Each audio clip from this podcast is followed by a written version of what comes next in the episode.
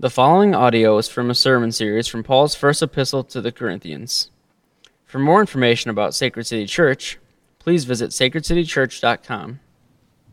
Hear the word of the Lord from 1 Corinthians 4.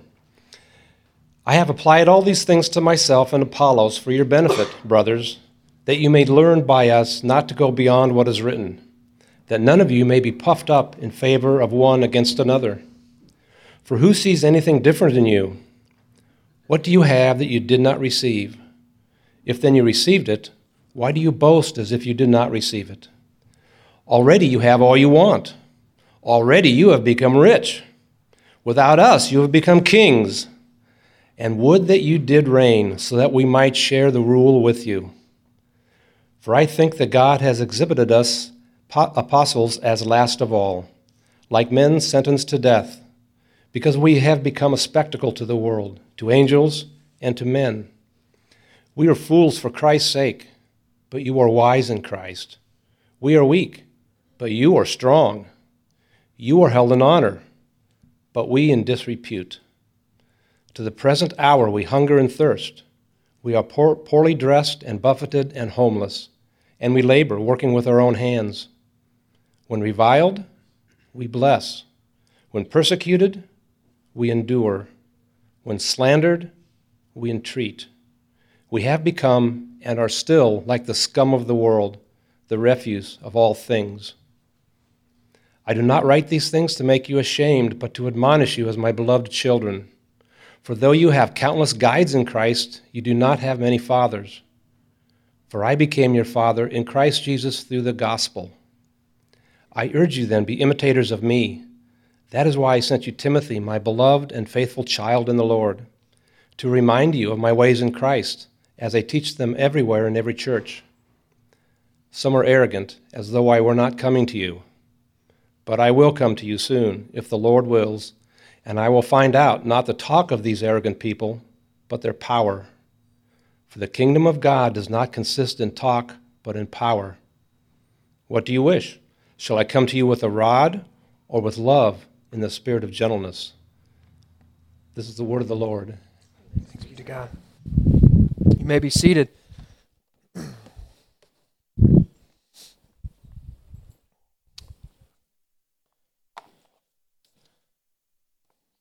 Good morning. I'm sure we all were just thrilled to wake up and see that white stuff this morning. I'm sure you're as thrilled as I was, right? Hopefully, it'll be gone soon. I know this is the. Uh, feel like we're in we're trapped in Narnia here. This is the forever winter. Somebody needs to take out the white witch. This is getting ridiculous, right? Welcome to Sacred City. My name is Justin. I'm the pastor here. Um, I do want to welcome you worshiping with us this morning. Uh, we don't do uh, anything too spectacular on Sunday mornings. We go verse by verse through books of the Bible. We are uh, four chapters deep into a study on the book of First Corinthians, book of the New Testament. Uh, we're enti- we've entitled it Following Jesus in a Jacked Up Church. I grew up hearing many times that um, I would like Jesus except for the people in it, or I would like Jesus, I would like the church except for the people in it, or I like Jesus but I don't like the church, or some, some form of that. And I kind of grew up thinking that there was this perfect church out there somewhere, and if you could just make it or follow it or find it or get in it, and everything would be good. Uh, and the only problem with that is the Bible. Uh, every church in the Bible is jacked up. Um, every church in the Bible is filled up with people like you. people with jacked up thoughts, people with jacked up motives, people with jacked up hearts, people that do sinful things, people that put themselves first and hurt others. And when you put a lot of those people together, bad stuff happens, right? Sin happens, struggle happens. So um, we're learning what does it mean to be human and be with other humans? How do you live in community with other sinful people? And what can you kind of base your life on that can kind of um, not fall out from under you, right? A foundation that cannot crumble and not destroy. So that's kind of what we've been studying and we're going to get a little bit deeper into it today. We are in the second week of Lent. If you are practicing or celebrating Lent, uh, the 40 days before Resurrection Sunday, uh, just to throw something out here, uh, we are actually ha- we always have a Good Friday service. It's called a Tenebrae service or a service of shadows, a historical service, a really dark service, my favorite service all year. And that's not going to be here this year. We're actually going to be at the River Center. So just to put that on your radar. It's coming up Good Friday. We'll be celebrating at the River Center this year. Easter will be right back here. Um, but just want to let you guys know that. And uh, missional community training. So our ongoing discipleship training that we've got. Uh, we've been talking about what's law and gospel and how does that impact us and discipleship and sanctification and justification. And uh, we're going to be talking about that again tonight. So 6 p.m. at the center. Uh, childcare will be provided. So come on out, get some training, and join us for that. Uh, center is 1411 Brady. That's our offices. So I'm going to go ahead and pray, and then we'll jump into it this morning. Father, we, uh, we worship you this morning. We are here because you have drawn us to yourself. We are not here uh, to kind of get a little pick me up. We are not here to feel better about ourselves. We're not here to do a religious duty or check uh, something off of a to do list. We are here because the God of all creation has revealed himself to humans, has revealed himself to us through your word and through the gospel, and you have drawn us here by your spirit. So we are gathered as one people this morning, many different, different ethnicities, many different backgrounds, many different, different uh, socioeconomic statuses here, Father. Um, and we are here because you've drawn us, not because we're the same political party or because we have the same ideas on politics, Father, or whatever it may be. We are here because the God of all the universe has drawn us to himself. So, Father, we. Um, we thank you for that. We thank you that we get to be a part of this heterogeneous community, that we're all kind of different, but we've been made family in the gospel and through the gospel. And we ask that you would speak to us this morning, that you would um, uncover things that have been hidden, that you would bring things out of the darkness, that you would um, change the status of our souls, that you would empower us, that you would give us new hearts, you would give us faith to believe. Um, we really come this morning to worship you, but we know we can't even do that without your assistance. So help us live rightly, help us be rightly, help us worship you in spirit and truth this morning. Would you um, help me as I am a tired, and imperfect, um, sinful man, would you think through my mind this morning? Would you literally anoint me with your spirit to preach your word to your people um, that, can, that can really preach deliverance to the captive, that can bring to light those who are sitting in darkness? Would you save and sanctify and change and renew and empower through your word, through your vessel, through me this morning, Father? Would you do all this uh, for your glory, for your name, for your fame? and for our joy. In Jesus' name. Amen. All right, so many people uh, think that Christianity is really foundationally about another life, about what happens after you die. It's, it's mainly about life after death. It's mainly fire insurance, right? I don't really know much about Christianity, but I've heard about this place called hell, and it doesn't sound like a vacation spot I want to attend for eternity, right? Uh, so many people think that Christianity is kind of just about eternity, just about the, you know, life after this life, doesn't really impact um, this world and our everyday life. But for those of you and for those of us who have really experienced the gospel, uh, we know that Christianity actually changes every single nook and cranny of this life because Christianity actually empowers and offers us a power source to the life of the believer that can be found nowhere else. I want you to hear that. That Christianity foundationally is a new power entering you. All right, this might sound a little more supernatural than maybe normal or something. I don't know, but um, that's what Christianity is. It's you being empowered by a supernatural power. Now I'm going to ask you, push pause on that. What is your power source? What motivates you? What wakes you up in the morning and gives your life meaning? Please answer that question in your head. What is it in your life right now that gives you power and energy, listen, to push through the difficulties and the setbacks that inevitably inevitably make our lives difficult. So when the stuff hits the fan, what wakes you up in the morning? Right? When you hit a really tough spot in life, what motivates you? What gives you power? What wakes you up and pushes you in the day and encourages you? For Paul here, in the author of First Corinthians, there was only one power source that was good enough and consistent enough to trust your entire life to, and that was the power, power source that comes from the gospel of Jesus Christ. And if you've been with us through our study here, you know that Paul has been building out a pretty painful, long argument. We're, we're going 16 chapters deep, all right, but we're only we're four chapters in to Paul's letter of kind of rebuke and correction to his um, his followers, the disciples that he's made. He's writing this letter of correction. And it's been interesting if you tracked it. I don't know if you picked it up here, but Paul now says, Hey, hey, I'm your spiritual father. He's like, Kids, listen up. All right? And it's, it's been funny if you track this argument, Paul has been many things. Paul has described himself in many different ways. So far in writing to the Corinthians, Paul has called himself a servant. I'm your servant. A field hand. I'm the guy who plows, right? Plowboy. Right? I'm a master builder. I laid the foundation for you. And then Paul says, and then he was a servant again who carries the meal, right? And now Paul is finally saying, all right, I'm a father. And what we see is Paul is making his appeal as a father. He's tried everything else. And now he's like, kids, please come up, listen. Like a dad, he's making his argument. And one of the things you're going to see, let's, let's just jump into the text this morning.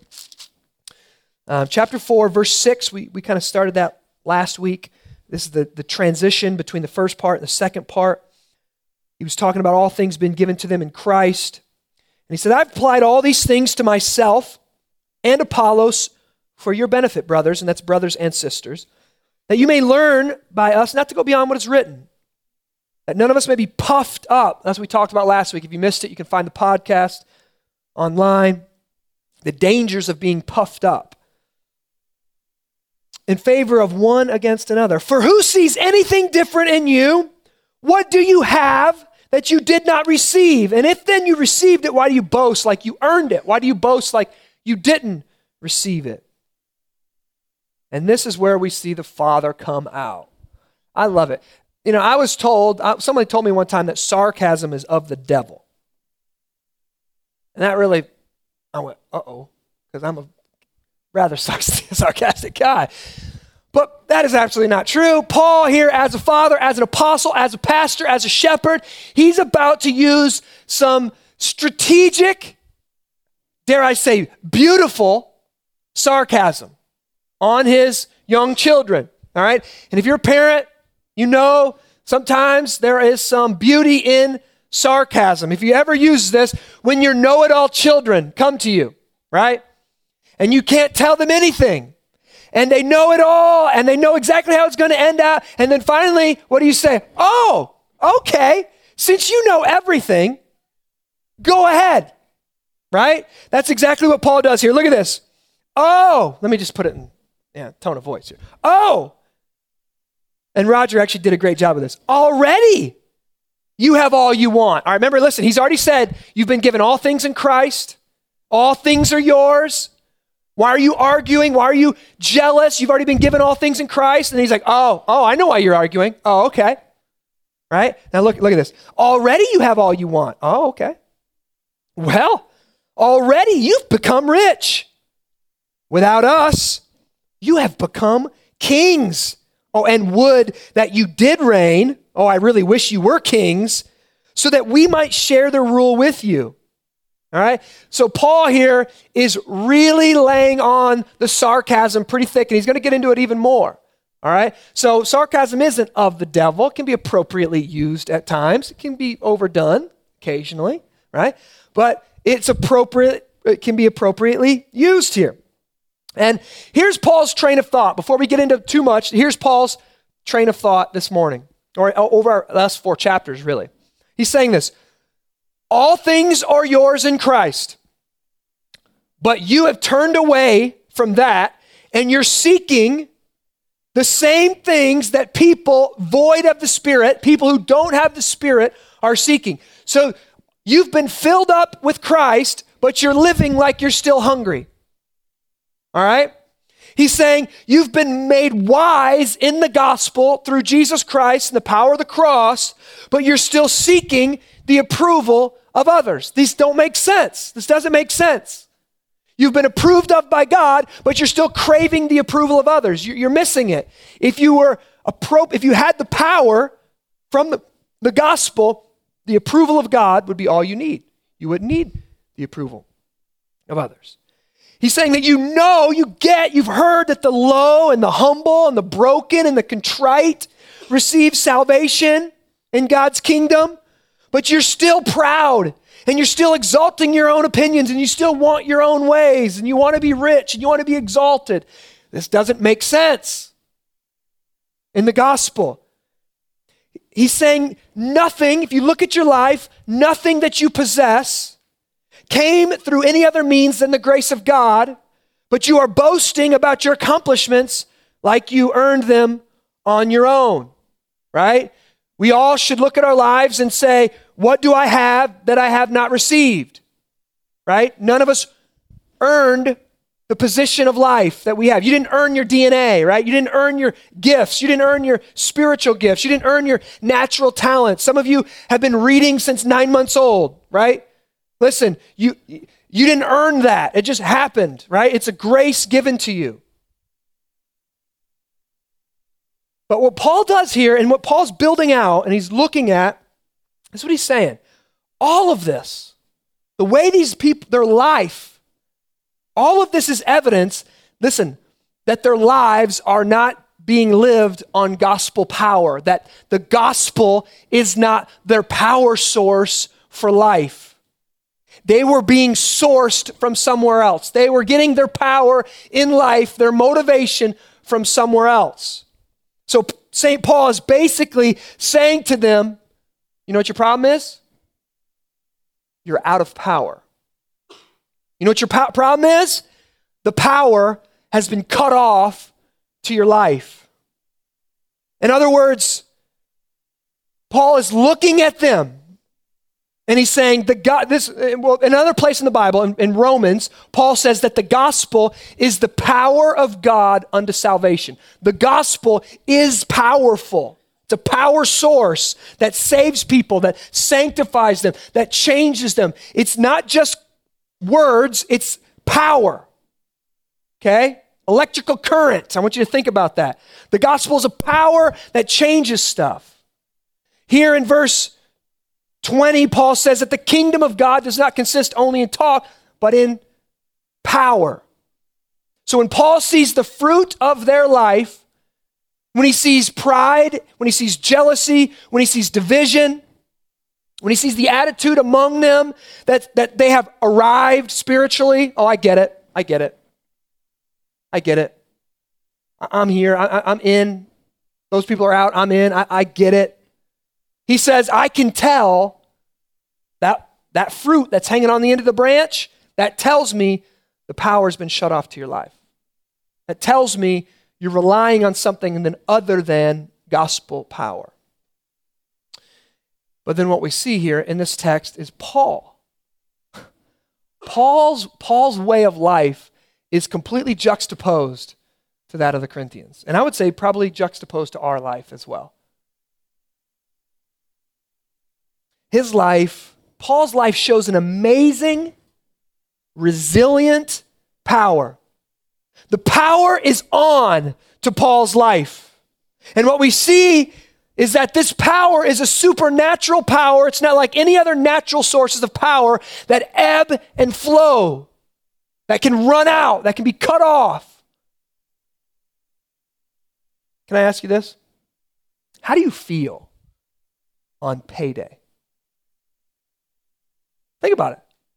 How do you feel on payday? How do you feel when you click on the bank account and you pull it up and you see that deposit that just went in? Date night tonight. Right? You see that positive account balance? Many people live for payday, right? Payday feels great. I feel like I'm on top of the world. I got some I got money to rub together. I got some money in my pocket. I can take my baby out for a date. I feel pretty good. Actually, the, the next few days I feel pretty good. Right? How do you feel at the end of the month? How do you feel on one of those long months? You know what I'm talking about. Right? The 21st feels like the 28th, right? You swear there's 40 days to that month. Bills are coming in. Money's already been spent. That day night was real nice on payday.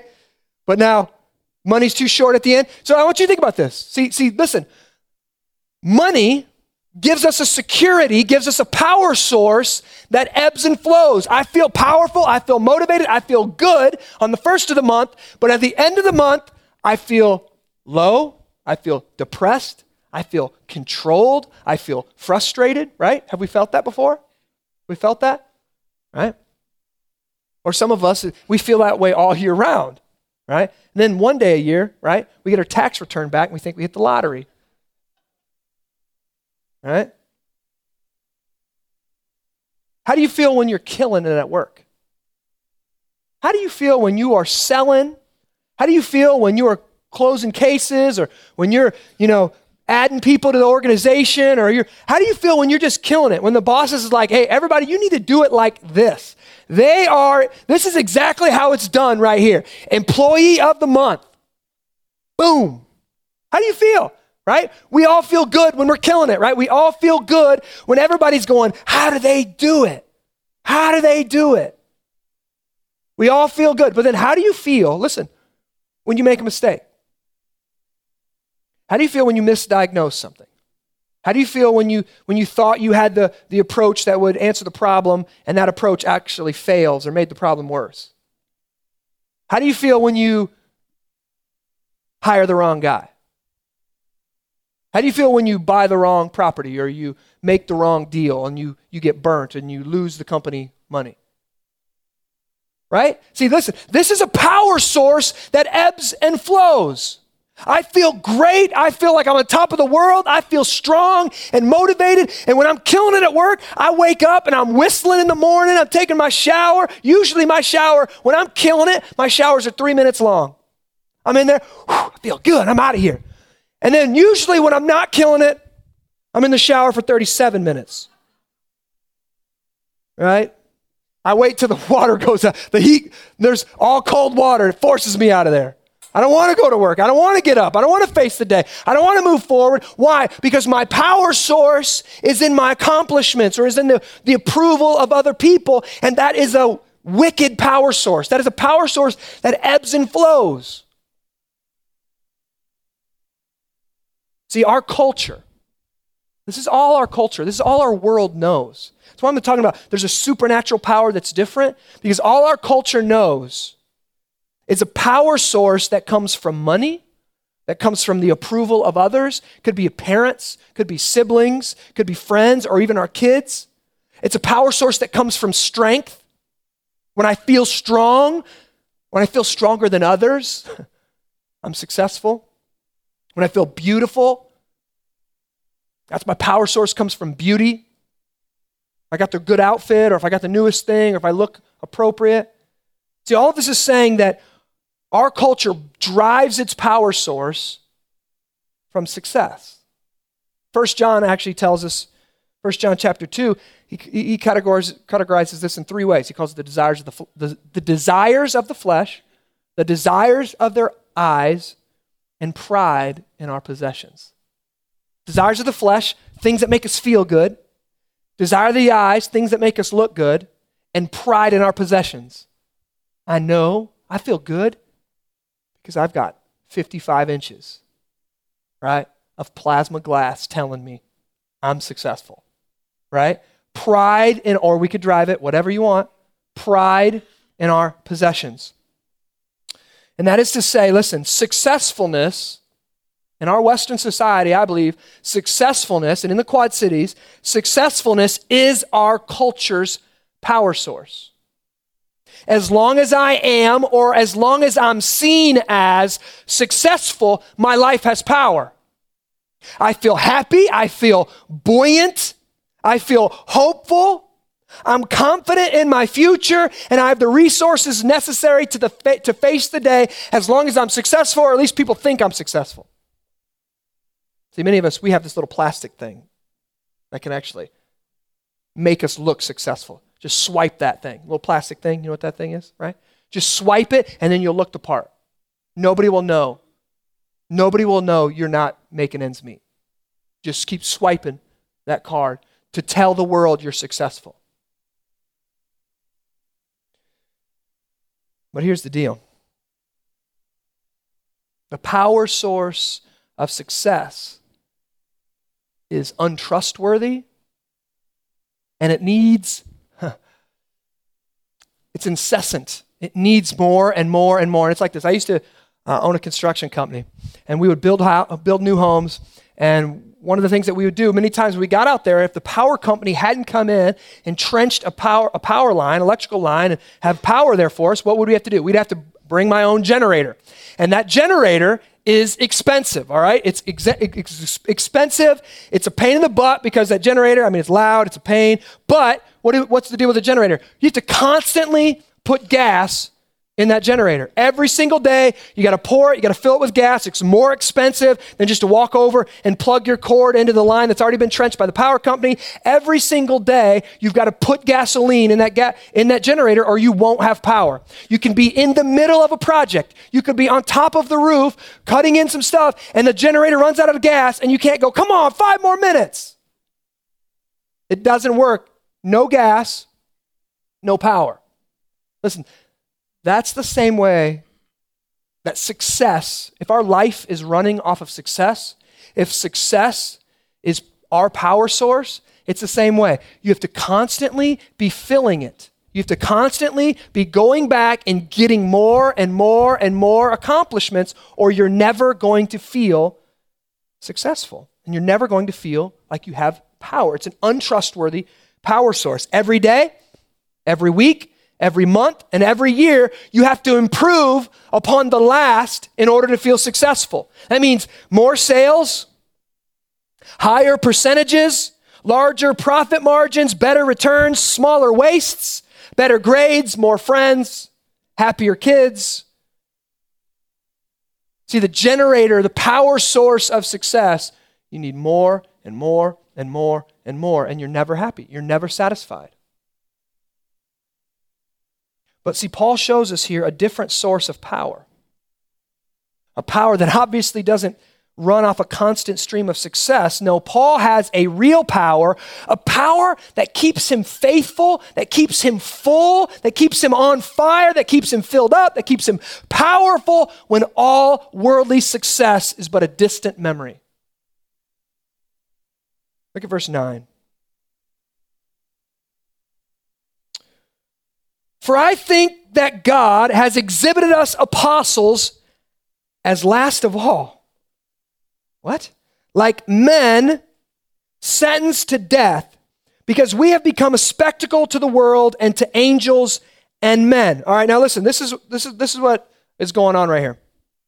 When Paul says God has exhibited us apostles as last of all, like men sentenced to death, what he's referring to is when the Romans would go in and capture a city or they would conquer a people group, they would march through the city in victory, showing off all the spoils of war.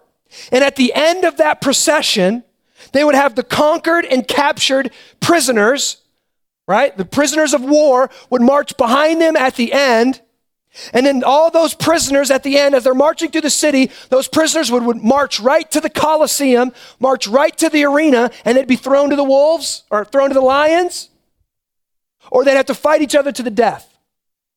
So, what Paul is saying he's literally using an illustration from their time, and he's saying, We're like the last of all. We're like the people that are walking in and the spoils of war, and we're being led off to be fed to the lions. That's us. That's the apostles. I, I love this. This is so uh, just attractional. Look at this. Because we have become a spectacle to the world, to angels and to men. He's like, the world is looking at us. Angels are looking at us. Men are looking at us. And this is what he says here. This is, listen, anytime somebody wants to know what Christianity is, just and that you're really about to close the deal, like somebody's like, I just want, I think I want to be a follower of Jesus. Okay, this is what you just lead with this. We're fools for Christ's sake. Oh, but you're wise. See the sarcasm? We are weak, but you are strong. You are held in honor, but we in disrepute. To the present hour, we hunger and thirst. We are poorly dressed. We're buffeted. That, that's not buffet, okay? It's buffeted and homeless. And we labor working with our own hands. When reviled, we bless. When persecuted, we endure. When slandered, we entreat. We have become and are still like the scum of the world, the refuse of all things. Hmm. Sounds awesome. Sounds very inviting. The scum of the world, the refuse of all things, literally that what that term represented in his culture was when they would wash their hands and they would wash their feet and they would scrape the calluses off their hands and scrape the calluses off their feet and all the filth and all the skin, skin and all the chunks and all the grossness would be left in the water. That's what he's talking about. We're like that. Paul seriously has a self esteem issue. He would have been so much better if he grew up in our day and age.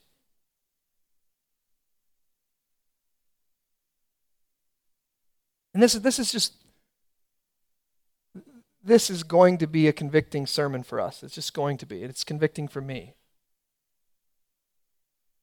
Paul's argument seems to be this because all things, this is just nuts, all right? Because all things are mine, because I am, listen to me. This is what Paul's saying right here. Because I am in Christ and Christ is in God and God's power, therefore, is in me. All of God's resources are at my disposal. All of his love, all of his acceptance, all of his approval that Jesus finds in God. All of that is mine because of my union with Christ and Christ's union with God by faith. Now, listen, this is what's nuts. Because all of that is true, because of all of that, listen, is experientially real to Paul. Paul's saying, because I know I am in Christ, because I know all things are mine, because I know that every need that my soul has, every angst, every desire, every want, every affection has been met by Christ on the cross, I now am therefore free to be nothing in the world. You don't know anything about this. Just going to tell you, you don't. You don't. You don't know anything about this. You don't know anything about what Paul's saying right here. I am so content in Christ. It doesn't matter what anybody says about me. I am so content in Christ. Listen, Paul was one of the most educated men, right? He was he came through one of the best Jewish schools available. He knew the law backwards and forwards. He was on his way to being a great Pharisee, possibly even high priest. He had a lot of accolades. He had all, you know, let's just say multiple PhDs behind his name or in front of his name. And you know what he refers to himself as on that, that bowl of scummy, nasty water? Because I am so much in Christ, I am free to be nothing in this world.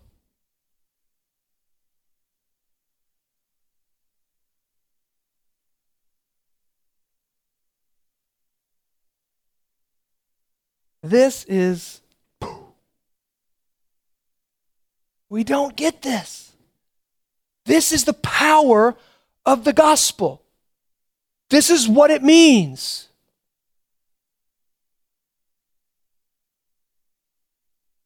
To be content in Christ, to have every desire of your soul, every longing of your heart completely satisfied and satiated in Christ that you're free to be nothing in this world.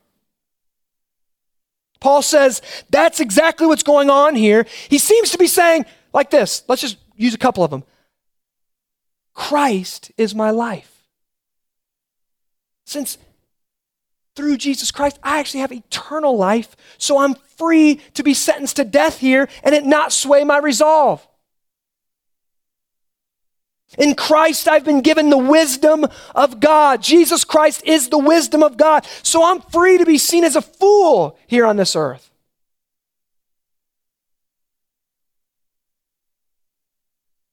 Paul's life.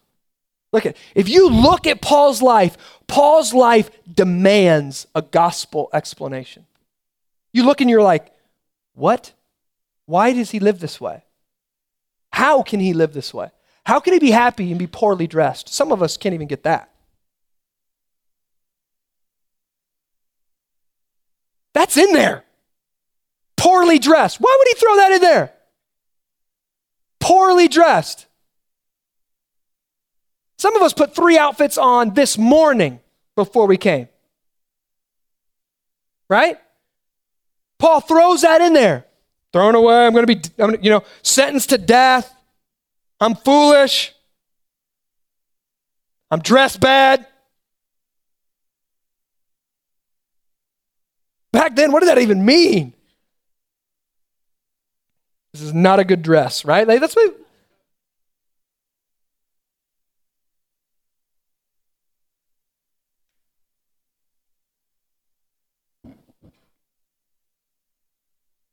I think many times we want to live this life that our culture tells us to live, and we want to add Jesus to it. We want to look like the culture, sound like the culture, live like the culture, use our money like the culture, live in neighborhoods like the culture, do our jobs like the culture, add Jesus to it because I don't want to go to hell. Add Jesus to it. Maybe he'll help us even do it a little better. And Paul shows us here completely upside down way of living. This is his, this is his thesis. This is his, his here's the big idea. I have everything in Jesus, all is mine, so I am free to be nothing. I have everything, so I'm free to be nothing. See, listen to this. If your power source is success, you have no freedom. You cannot even make a mistake. If you ask, if you go to somebody in your workplace, in your job, in the world, anywhere, and you say, hey, do you make mistakes? Of course I make mistakes. Is it okay to make mistakes? Of course. You're human. But then when you, listen, if you're idle, I'm just gonna say this, if your power source is success, do you feel like it's okay to make mistakes when you make a mistake? Do you feel like it's okay to fail when you fail at work? Because if your power source is success, you cannot even make a mistake without being shackled to a fear that everyone is going to turn on you. You're going to lose the job. You're going to lose their approval. Your fight club's going to say something to you. Your missional community is going to look down on you. Justin might use you as an illustration in his sermon.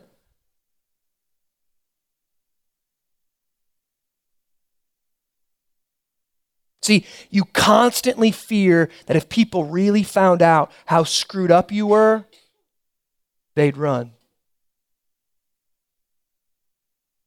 They'd run. That's what you're afraid of. That's why I tell people read the Bible. Just read the Bible because it tells you how screwed up everybody is. I get it. I get it.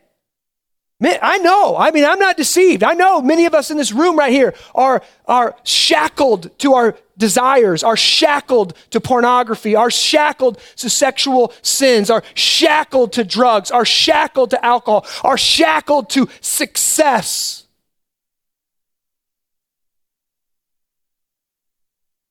If your power source is anything other than the gospel, you have no freedom. See, few years back, I, I was a youth pastor for about seven years. And this little thing went from about seven kids, five of them were my family, right? Five of them were my cousins and stuff. Went from seven kids to over 300 every week. And it was amazing. It was a move of God. We, we saw a lot of great things happen.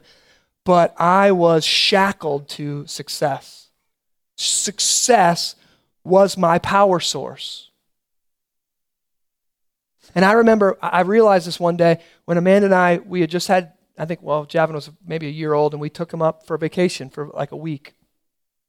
and we were just in this little cabin and we were just relaxing. And my life was just meetings, meetings, meetings, and people, people, people, and sermons, sermons, sermons. And it was just slam packed with responsibilities and carrying the weight of, of, of, of leading that many people and doing that thing. And I remember, like, on the, about the fifth day of vacation, just feeling like an absolute failure. It had been five days, and I hadn't answered one email. I hadn't answered one phone call. I hadn't preached a sermon. Nobody needed me. I hadn't done anything productive in five days. And I remember feeling, I literally was like, I was writing in my journal, I was like, what am I doing? My life is a waste.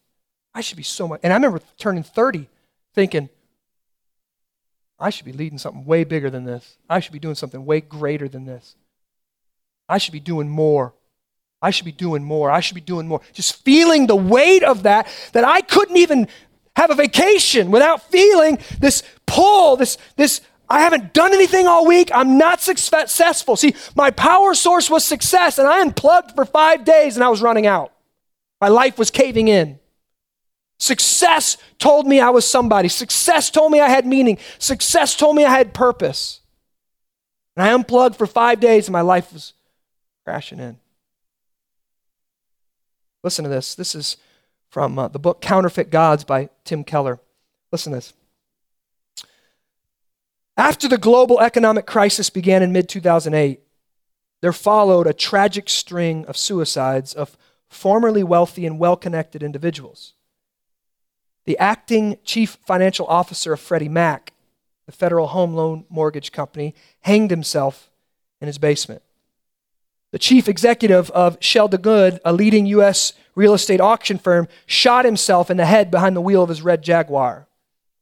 A French money manager who invested the wealth of many of Europe's royal and leading families, who had lost 1.4 billion of his clients' money in Bernard Madoff's Ponzi scheme, slit his wrists and died in his Madison, Madison Avenue office. Listen, what happened? Wealthy, powerful, successful men something, the, the economy hit a downturn, right? Had some negative experiences. And what do they do? They killed themselves. Now, uh, let me ask you this.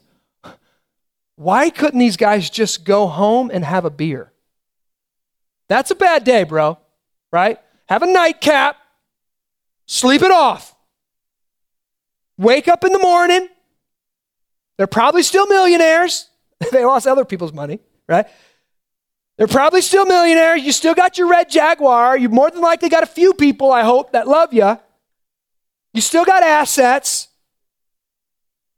Why couldn't they just admit they were failures, admit they made a mistake, and start over? Why do they end themselves? Why do they kill themselves? Listen, this is why their power source was gone. They were unplugged. They, they, they had no power. Their power was gone. Success was the source from which they drew all their meaning in life, all of their self confidence, all of their joy in life. And once that was gone, their reason for living went with it. But I want you to look at the power source that Paul's got here.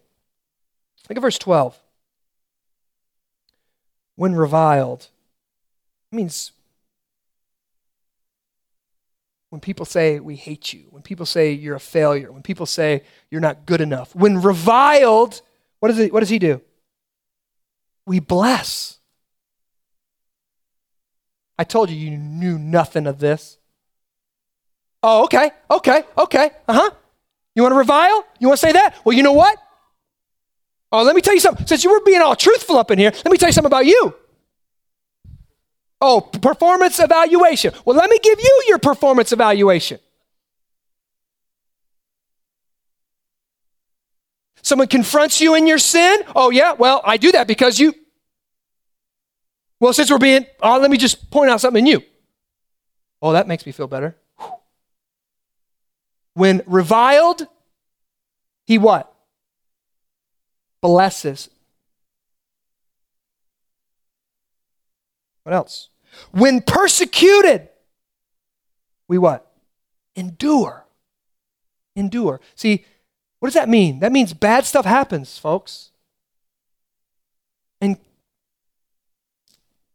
when your power source is in the gospel, you can go through really hard, really difficult, really soul tearing, just weighty seasons of persecution, and you can endure. If your power source is in success, there is no endurance. This is why we see, I mean, there, you know, actors, their, their overdoses, they're always accidents, right? They're always accidents. But it's just like, if there's a needle hanging out, how much is that? What? An act? Oops! Right? No, it's, oh, I took too much. Oh, I didn't realize it was on the. Why do we see these guys at the top? They can't endure. See, there's no endurance from Kurt Cobain, right? Way back. You, you see no end. When, when life gets hard, if your power source is success, you have no endurance. You can't endure difficulty. Philip Seymour Hoffman was the latest, right? One of the most talented actors in the world. And his drug addiction gets him. No endurance. Can't endure even being, listen to this, here you go. Can't endure being nobody. That might be your greatest struggle. You can't be nobody. You, you, you're still fighting to be somebody, fighting to prove to dad or fighting to prove to mom, or fighting to prove to your high school football coach, or fighting to prove to the neighborhood kids, or fighting to prove to whoever told you you couldn't do it or you weren't good enough. You're still fighting to prove yourself. And Paul says the power of the gospel gives you an internal power that allows you to endure.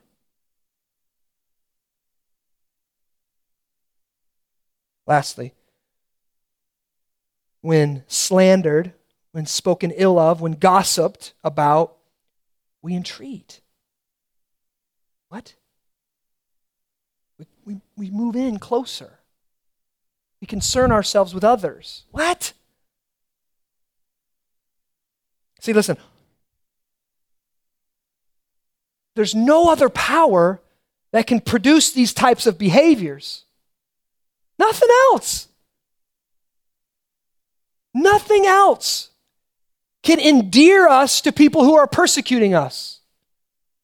Nothing else can give us a, a way of enduring persecution and difficulty and just the normalcy and the monotony of everyday life. Our culture is teaching us, all right, this is what you do. You feel the normalcy, you feel the monotony, you need more adrenaline right? So go to the fair and jump out of something really high with big rubber bands strapped to your body. You'll feel like a human, all right? Strap wings to your body, jump off cliffs. You'll feel like a human. Oh, that don't work? Go up in an airplane, jump out of an airplane, parachute. That doesn't work, right? What are you going to do next? I don't even know. Get in a cage and fight somebody, right? That's not as attractive as that sounds, all right? I know from experience, okay? We don't know how to endure. We don't know how to be normal. We don't have to be everyday, just people, just humans, just sinners. Paul knew how to do it. But one thing I want you to see, and then look at this. Look what Paul says here. I want you to see this down in verse 16. Well, let me go, let's go 15. No, 14. Shoot, sorry. I do not write these things to make you ashamed. Why would he say that? Why would he say that? Because probably they're feeling pretty ashamed. Oh, you're rich. Well, I'm poor. For Jesus. Oh, you're a king. Well, I'm being led to the slaughter for Jesus. Oh, you're exalting. Well, look at look where I'm at. Oh, Armani. I'm, I made this, right? I'm working with my hands. You're exalted for Jesus, right? He, he's showing that his life looks a lot like the guy he says he's following, Jesus, who didn't have a home, who was persecuted and reviled and would bless when he was reviled and who would heal people and help people and work for the good of others and wouldn't, wasn't self centered. See, Paul's life looks a lot like the life of the guy he says he's following. What a coincidence. And the Corinthians, their life doesn't look like the guy they say they're following. Oh, thanks, Jesus, salvation. Woo, feel better about that. All right, now I need to get that promotion. Now I need to move on. Got salvation? Whew. At hell, that sounded bad. Tell you what, but I'm glad that's taken care of. Now we can move on, work myself up that corporate ladder. And Paul just lays them open. Paul just absolutely lays them open. And they're feeling shame. They're feeling shame. Their life doesn't look like Paul's. Their life doesn't look like Jesus. And there's something wrong with that. Let's just say it. Let's just say it. If our life doesn't look like Paul, if our life doesn't look like Jesus, there's something wrong with that. I'm a follower of Jesus, but you don't look nothing like him. And but Paul, here's what Paul does. But don't be ashamed. Don't be ashamed. What's he say right after that?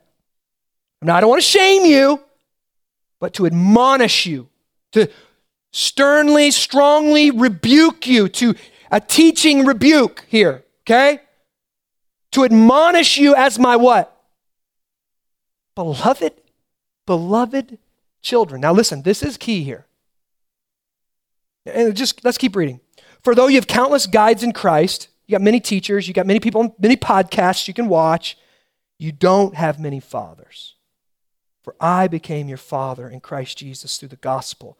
I urge you then, be what? What's the word? Imitators of me. Paul says, listen to this imitate me. You have this. Okay. Paul's saying, you have this type of power in your arsenal, so put it to use. Why has Paul gone to such great lengths here building out this argument? Look at me. Why doesn't Paul just go, look at me? Do what I do, morons. I'm a Christian. I follow Jesus. Follow me. Stop it. Why doesn't he do it? Now, listen, parents, because we do that. Quit it. Stop it. Be good. Be nice. Be kind. We do that. But that's not what Paul does here. Paul has built out this beautiful argument. Everything's been given to you in Christ. You've been adopted by the Father. I am your spiritual father. You are my spiritual children. You've been given all the power and all the resources you need. So use that power. He spent four chapters telling them about all the things that God has already done for them and in them. And now he's saying, Live like it. See, I think this is why Paul's doing that. Because too many people, including you and including me, think Christianity is a to do list. Here are the bad things that you need to stay away from. Here are the good things that you need to do in order to get eternal life. But Christianity is actually just the opposite. Christianity is coming to the awareness that through the Holy Spirit, you don't have what it takes to obey any list. That you lack the power necessary to live the perfect life that God demands, and in desperation, you call out for God's help. You say, I don't have the power, I need the power. And God, through the life, death, resurrection, and ascension of Jesus Christ, God saves you. He fills you with power, gospel power. You once were completely and utterly and totally spiritually dead, but now you have powerful spiritual life running through your veins. And because of the work of Jesus is in the past, he has already lived the perfect light. He has already died a substitutionary death for our sins in our place. He has already rose from the dead in victory. Christianity is not primarily good advice, it's good news. Evangelion, the word for gospel is good news. It's a hair, it's a message that was heralded People would come in and say, The king has won, the army has won, victory is ours, it's over, it's accomplished, it's done. They would not come in and go, Here's what we need to do. The gospel is good news. 2 Corinthians 5:21 says God made him Jesus. God made Jesus who had no sin to be sin for us. So that in Jesus we might become the righteousness of God. See, the gospel is the news of a historical event. Over 2,000 years ago, the Son of God has taken our place. And listen, when that news is heard by us and responded to in faith, an unfathomable and unquenchable power is unleashed in our lives. A supernatural power is unleashed in our lives. Now, if I ask somebody in the Quad Cities, what do you think the essence of Christianity is? What does it mean to be a Christian? The average person on the street would say, Well, I think it means to live like Jesus and to love your neighbor. and Try to live by the golden rule. Listen, I want you all to know that I think that's a great idea. That's, that's, that's great. Let's all do that. Let's all do that. But that's not news. That's not the heart of Christianity. It can't be because it's not news. That's advice. Follow Jesus. Live like Jesus. Be nice to your neighbors. That's not news. That's advice. Is that news? Is that news about what has been done for you? What has been done outside of you for you? See that in, see this is what news is. News is something that's been done outside of you for you and the gospel is news about what God has done outside of you for you that inflicts in you such joy that you finally can live according to the golden rule. See, that's Christianity. Something happened outside of you, something momentous. It happened outside of you for you, and that which inflicts into you life changing joy. Now I have the power to love God. Now I have the power to love my neighbors. I have the same power that Paul has here in 1 Corinthians power to be nobody, power to be nothing because I'm everything in Christ. What is your life running on? Constant stream of success and failure? Or have you tapped into this type of power? Do you know what, do you know what it means to tap into this type of power, to live by this type of power? See, Paul says in verse 19, look at verse 19. But I'll come to you soon.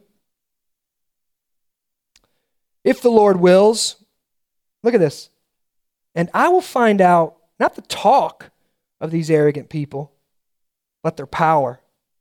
Oh, snap. For the kingdom of God does not consist in talk, but in power. Now, listen, I don't know what kind of background you got, but he's not talking about some kind of circus sideshow act. Well, I'll come to see what kind of power they got. This guy can turn water into wine. Well, this guy can. No, no, no, no. Paul shows us what power looks like power to suffer well, power to be nothing, power to give away, power to bless when you're persecuted.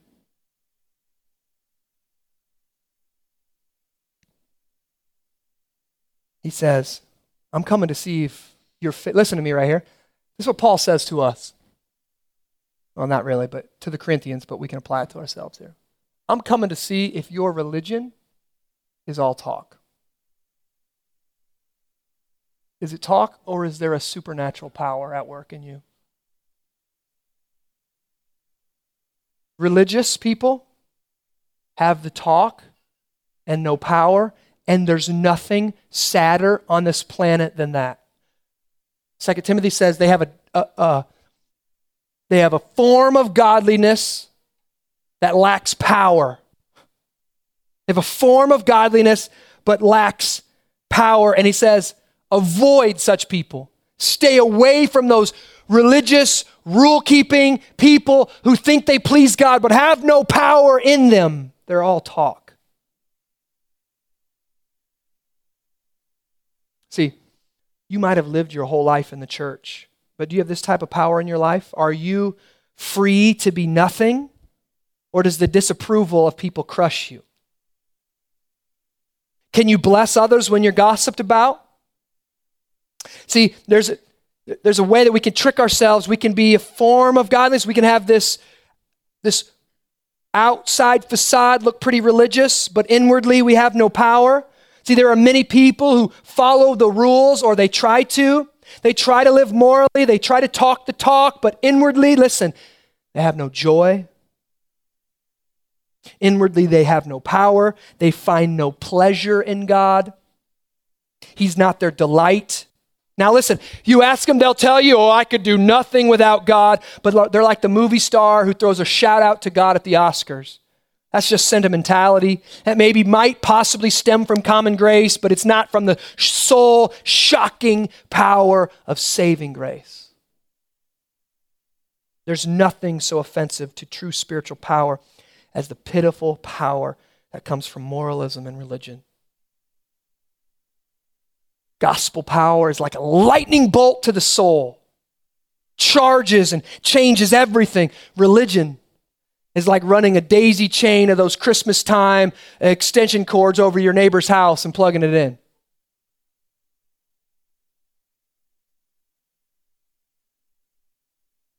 And if we're going to be a church that is centered on the gospel, we have to do a great job of sniffing out the difference between religion and moralism and Christianity.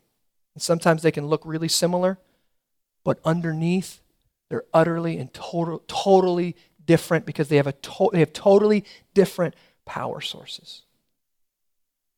Parents, I mentioned that sometimes we just say, stop it, don't do it, be better, try harder. Is that how we motivate our kids? Because the gospel gives us a totally different power. If you're using moralism and you're using legalism to teach your kids, you're going to be sounding like this Do good. And when you're good, you are good. When you behave good, you are good. Be a good person. Don't be a bad person. You don't want to be a liar. Hey, if you don't stop doing that, someday you're going to wind up in prison. We're relying, we're, we're loading on their will, we're pressing on their will. Do good to be good. Hard work equals success. This is what we're doing to our kids when we do that. Obey me without any power. They have no power. What's their power to motivate? What's their power? What's their motivation? How can they obey you? And many times what they hear is this I'll love you when you're obedient. Daddy is happy when you obey. You get my approval when you're good enough. That's antagonistic to the gospel, it's upside down of the gospel. So, parents, we need to teach and train and discipline our kids. Listen this like this a gospel motivation, like Paul's doing. Hey, God, listen, this is what I say to my son Son, how was your day at school? Good, I moved up two places. Hey, that's great. I can tell that the Holy Spirit is working in your heart, helping you obey.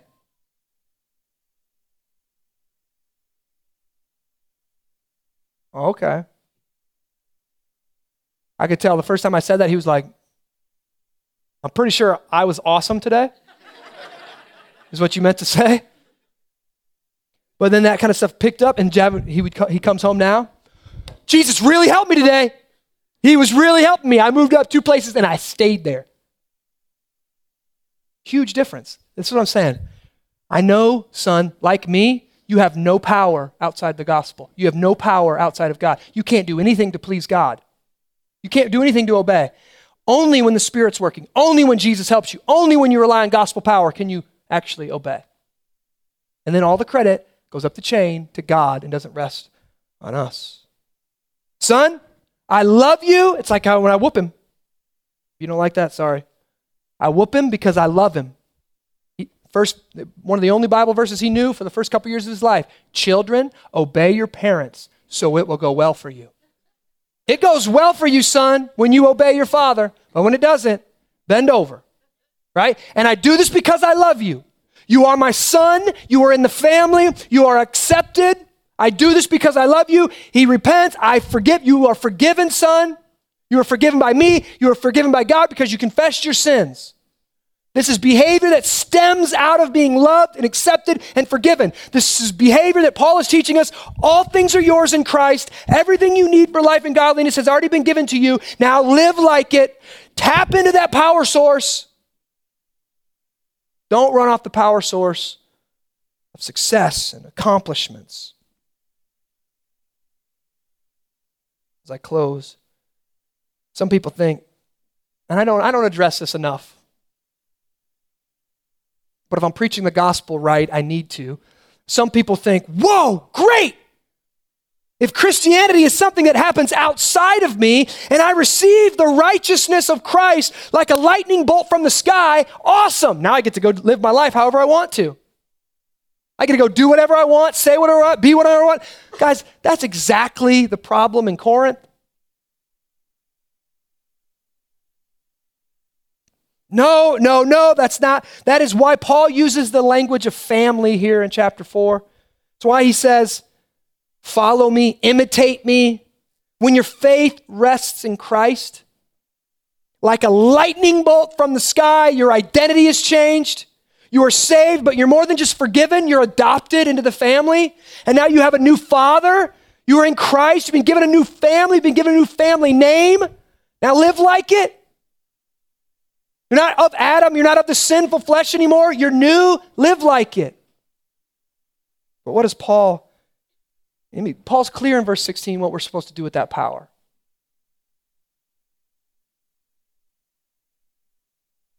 Paul's clear what we're supposed to do with the gospel power. We're not supposed to sit home and drink our whiskey to the glory of God and just say, I'm saved and I'm forgiven and ooh, think I can do whatever I want to do. Paul says, You've got the power. Imitate me. Your life should look similar to my life. My life looks eerily similar to Jesus' life.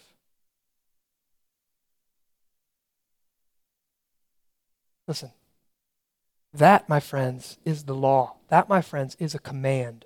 That, my friends, is placed upon you. If you are a believer in Christ and you've received the gospel, that is placed upon you. That's placed upon all of us. Imitate me. That's what I do to my son, right? You don't know how to do it? Watch dad. Watch dad. Watch dad. Watch dad. Watch dad. Imitate what Paul does. Watch me, watch me, look at my life. This is how you're supposed to live. This is what it looks like to live submitted to Jesus Christ.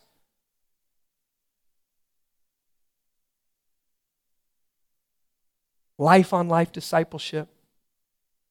In community, on mission with people, laying your life down for somebody else, not just totally concerned about your own needs and desires. Listen, if your life is about you, it's about your career and your wealth and your comfort and your success and your ego. I highly doubt that you've really tasted and really felt the power of the gospel. You might look religious, you might be moral and successful, but listen, this is what the gospel power makes sinners into self sacrificial disciples who then go and make disciples. Gospel power doesn't make self sufficient people who sit at home and thank God they're not going to hell.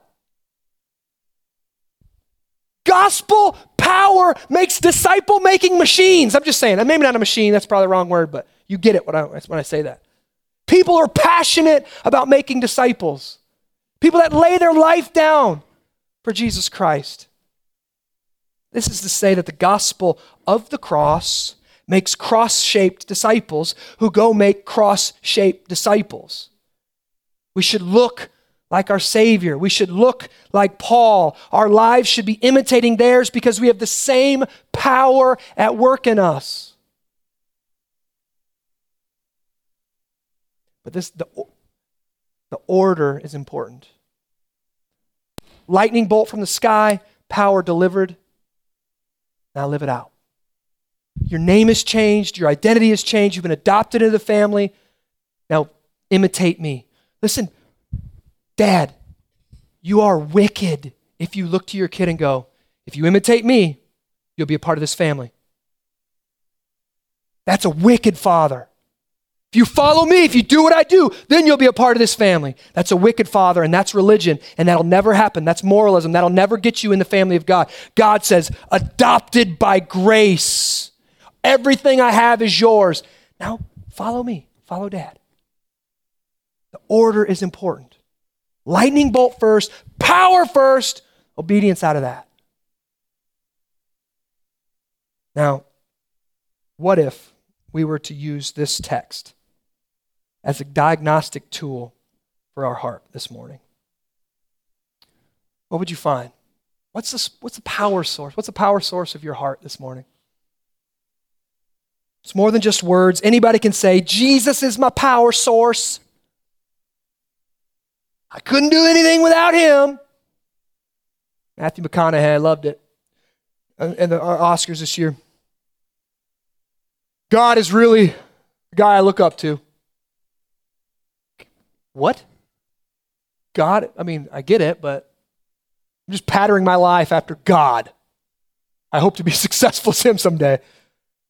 Is God, big man upstairs helps me out when I need him. Anybody can say it. But run, listen, run the diagnostic. Run the tool. Run the diagnostic tool here in this scripture. How do you feel about looking foolish to your neighbors? How do you feel about not being the best dressed at the office. Maybe because you chose to have more kids, right? So you're paying for their clothes. Or maybe because you're giving money to the kingdom of God. How do you feel about being treated like Jesus was treated? Marginalized? People distance. Oh man, that guy's no fun, whatever. You okay with missing a promotion at work? You okay with maybe missing out on happy hour? Are you okay with being marginalized because of your commitment to Jesus? How do you respond to criticism at work? Are you free to be nothing? Are you free enough to be the servant of all at your workplace? Are you the guy in that terrible job that nobody wants to do comes up? Are you the guy that puts on the apron and gets down and washes feet like Jesus? Or do you need constant recognition, recognition and validation? That's what we're going to do today. Before we take the Lord's Supper, we're going to take five minutes of silence. And for many of you who don't take silence during the week, it's going to be it's going to feel like an eternity. And I want you to run this diagnostic. I want, to, I want you to ask yourself first off, if you, if you have not felt the lightning bolt, if you have not received the power of the gospel, it comes through faith. It comes from trusting Christ for your salvation, putting your faith in Jesus Christ. So if that's you today and you just want to ask Him for it, give you that lightning bolt this morning. But if for those of us who say, Yeah, I felt the lightning bolt, yeah, I've come to faith, I want, you, I want to ask you this How is your life how, how does your life similar to Paul's? Where are you falling short? I want you to ask the Spirit to search your heart and show you where you need to repent. It's a time of repentance, this time of Lent. Ask Him to show you. Listen, listen. Here's two, here's two parts. Two parts of this. Anytime you're repenting, anytime you hear a sermon like this, this is what you should be doing. Here's where I fall short. I'm just going to do it like this. Sorry, parents, you might have to. Here's where I suck. Okay? Here's where I fall short. Here's where I'm not living the way I'm supposed to be living. And then this is that's repentance. I see that. I want to turn from that. Here's faith. This is how Jesus did it perfectly on my behalf. He was crushed so I could be healed. He was sinless because I'm sinful. So I want you to do two things. I want you to ask the Spirit to show you in your, where you're falling short, and I want you to ask the Spirit to show you where Christ fulfilled it perfectly on your behalf, and how you're already accepted, so now you can live differently. How you already have the power, so now you can obey. We're going to take five minutes for the Spirit to do that, and for us to do that this morning. So, on the night that Jesus was betrayed, he chose to have a meal with those who would betray him. Spent three years teaching people how to live follow me, follow me, obey me, live like me. And all those disciples were going to wander. All those disciples were going to fail him. All those disciples were going to leave him. But on the night that all was going to happen, he chose to have a meal. And that's what we celebrate right now. That this because of their failure, because of their because we wander, because we leave, because we don't live like Paul, we don't live like Jesus, Jesus was broken for us. His body was broken. His blood was spilled to cover us, to cleanse us, to empower us. That's what the meal does today. Right? It's the body and the blood of Christ. May it fill us. May it empower us. May we feast upon it. The men who are serving with me would come this morning. Father, I thank you for your grace. I thank you that your grace motivates, your grace empowers, your gospel fills, your gospel is the lightning bolt from the sky that changes everything. And I pray that we would live like it, we would be empowered by it, that we would see the truth in Jesus, and it would shake our souls. We worship you this morning. We turn from our sins in repentance, and we seek your grace as we feast on your body and on your blood this morning. In your precious name, amen.